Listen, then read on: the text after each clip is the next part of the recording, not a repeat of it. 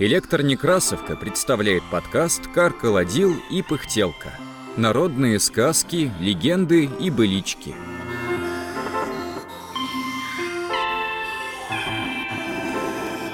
«Русалка» Читает Екатерина Фадейкина.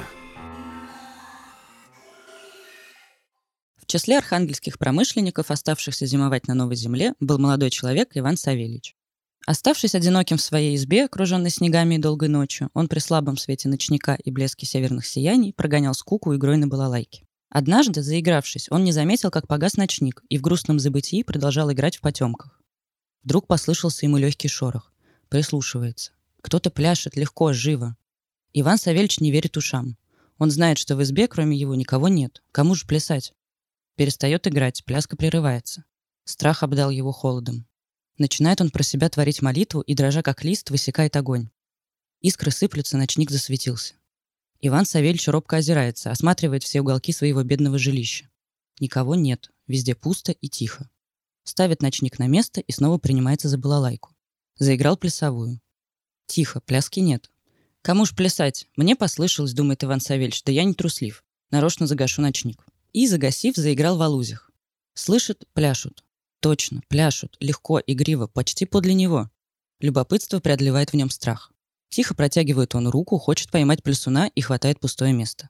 С нами крестная сила. Бросил балалайку, вздул огонь, обегал всю избу. Нет никого. Несколько дней сряду повторяет он свой опыт. Заиграет в темноте, кто-то пляшет. Засветит огонь, перестанет. Иван Савельевич решился во что бы то ни стало поймать невидимку. Да как же поймать? Думал-думал и придумал. Засветил ночник, прикрыл полы и заиграл плясовую. Слышит, пляшет кто-то. Только что невидимка расходилась, а Иван Савельич как одернет полу, а перед ним молоденькая, миленькая, хорошенькая девушка, да бледная, как снег. Русые волосы, раскинутые по плечам, упадали до земли. «Кто ты?» — спросил ее изумленный Иван Савельич. «Я — русалка», — отвечала она ему тихо, томным голосом. «Я люблю тебя, Иван Савельич. Куда ты, туда и я за тобой». Онемел Иван Савельич. Рука не поднимается перекреститься. Пленила его красота русалки. «Живу я», — продолжала русалка, — «недалеко от Нижнего Новгорода, в небольшой речке, впадающей в Волгу. Отцом моим был человек, и я получила способность жить на земле, но только в присутствии одного человека. Я полюбила тебя и не могу без тебя жить». Иван Савельич сам не свой от радости. Вот условились они прозимовать вместе. Все приняло другой вид в его жилище с того времени, как поселилась в нем водяная. Везде порядок, и откуда все взялось. В свободное время от работы Иван Савельич играл на балалайке, а русалка весело перед ним плясала. Зима прошла незаметно. Настала весна. Пришло время возвращаться в Архангельск с прочими промышленниками. Иван Савельич загрустил, задумался. Русалка плачет, а надо расстаться. «Иван Савельич, не покидай меня, пойдем в воду», — сказала она ему однажды со слезами. «В воду? Да как можно? Мне надо ехать в Архангельск», — отвечает Иван Савельич. «Что тебе делать в Архангельске?» — говорит русалка. «Тебе будет привольнее житье у меня». Жаль Иван Савельичу расстаться с русалкой, и в воду не хочется. «Постой, подумаю», — сказал он. Где думают, там не любят. Я не задумала жить с тобой на земле. Когда бы ты знал, что у нас за жизнь? Не покидай меня, пойдем». И она обнимала его, заливалась слезами, прижималась к сердцу.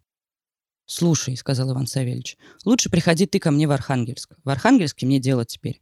Надо честно рассчитаться с хозяином. Приходи». «Нельзя, никак нельзя», — отвечала, рыдая русалка. Горесть ее тронула Иван Савельевич. «А где мне найти тебя?» «Приезжай в Нижний. Там, недалеко от города, лесом течет речка, впадает в Волгу. В этом месте ты увидишь омут, а над ним большое дерево. Ровно в полдень или в полночь ты с этого дерева, не крестясь, бросься в омут, а там я тебя встречу. Посмотрим, сказал Иван Савельевич.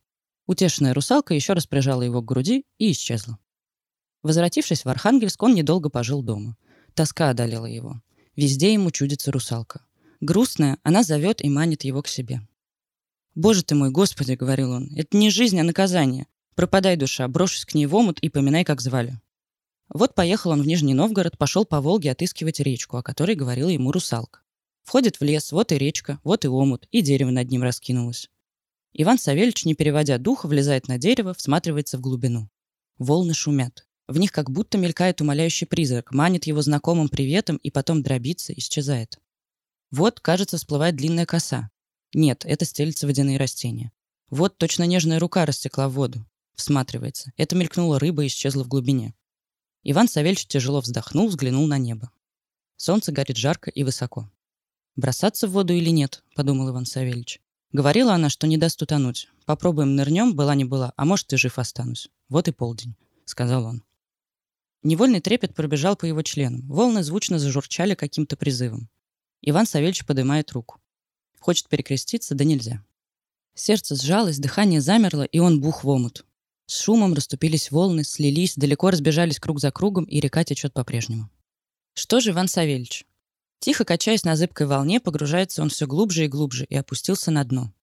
Зажмурясь, притаивши дыхание, не смеет он пошевелиться, и только малу-помалу решается открыть глаза. Смотрит. Над ним раскинулся свод воды. Сквозь него радугами прорезываются лучи солнца.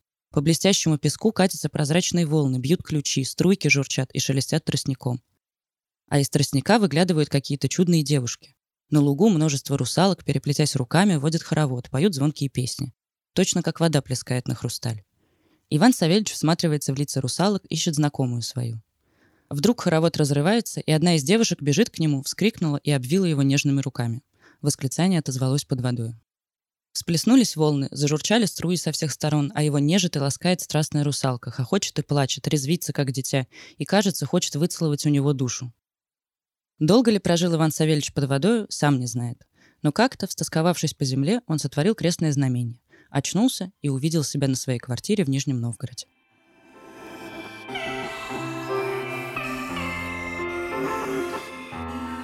Этот вариант сказки «Русалка» приводится по книге «Очерки России» этнографа Вадима Пасека 1840 года.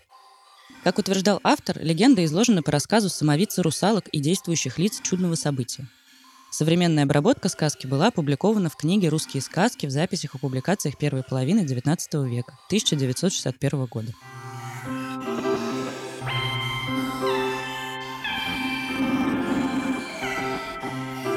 Над подкастом работали Илья Старков, Екатерина Фадейкина, Инна Маркова, Виталий Кулаков, Николай Михалевский, Анатолий Соломатин, Даниил Тверской – все сказки из нашего подкаста можно найти на сайте Электронекрасовка. Слушайте наш подкаст на удобных вам платформах. Ставьте оценки, не забывайте подписываться на нас ВКонтакте и Телеграме. Так вы будете в курсе всех наших новостей. Библиотека имени Николая Алексеевича Некрасова. Москва, 2022 год.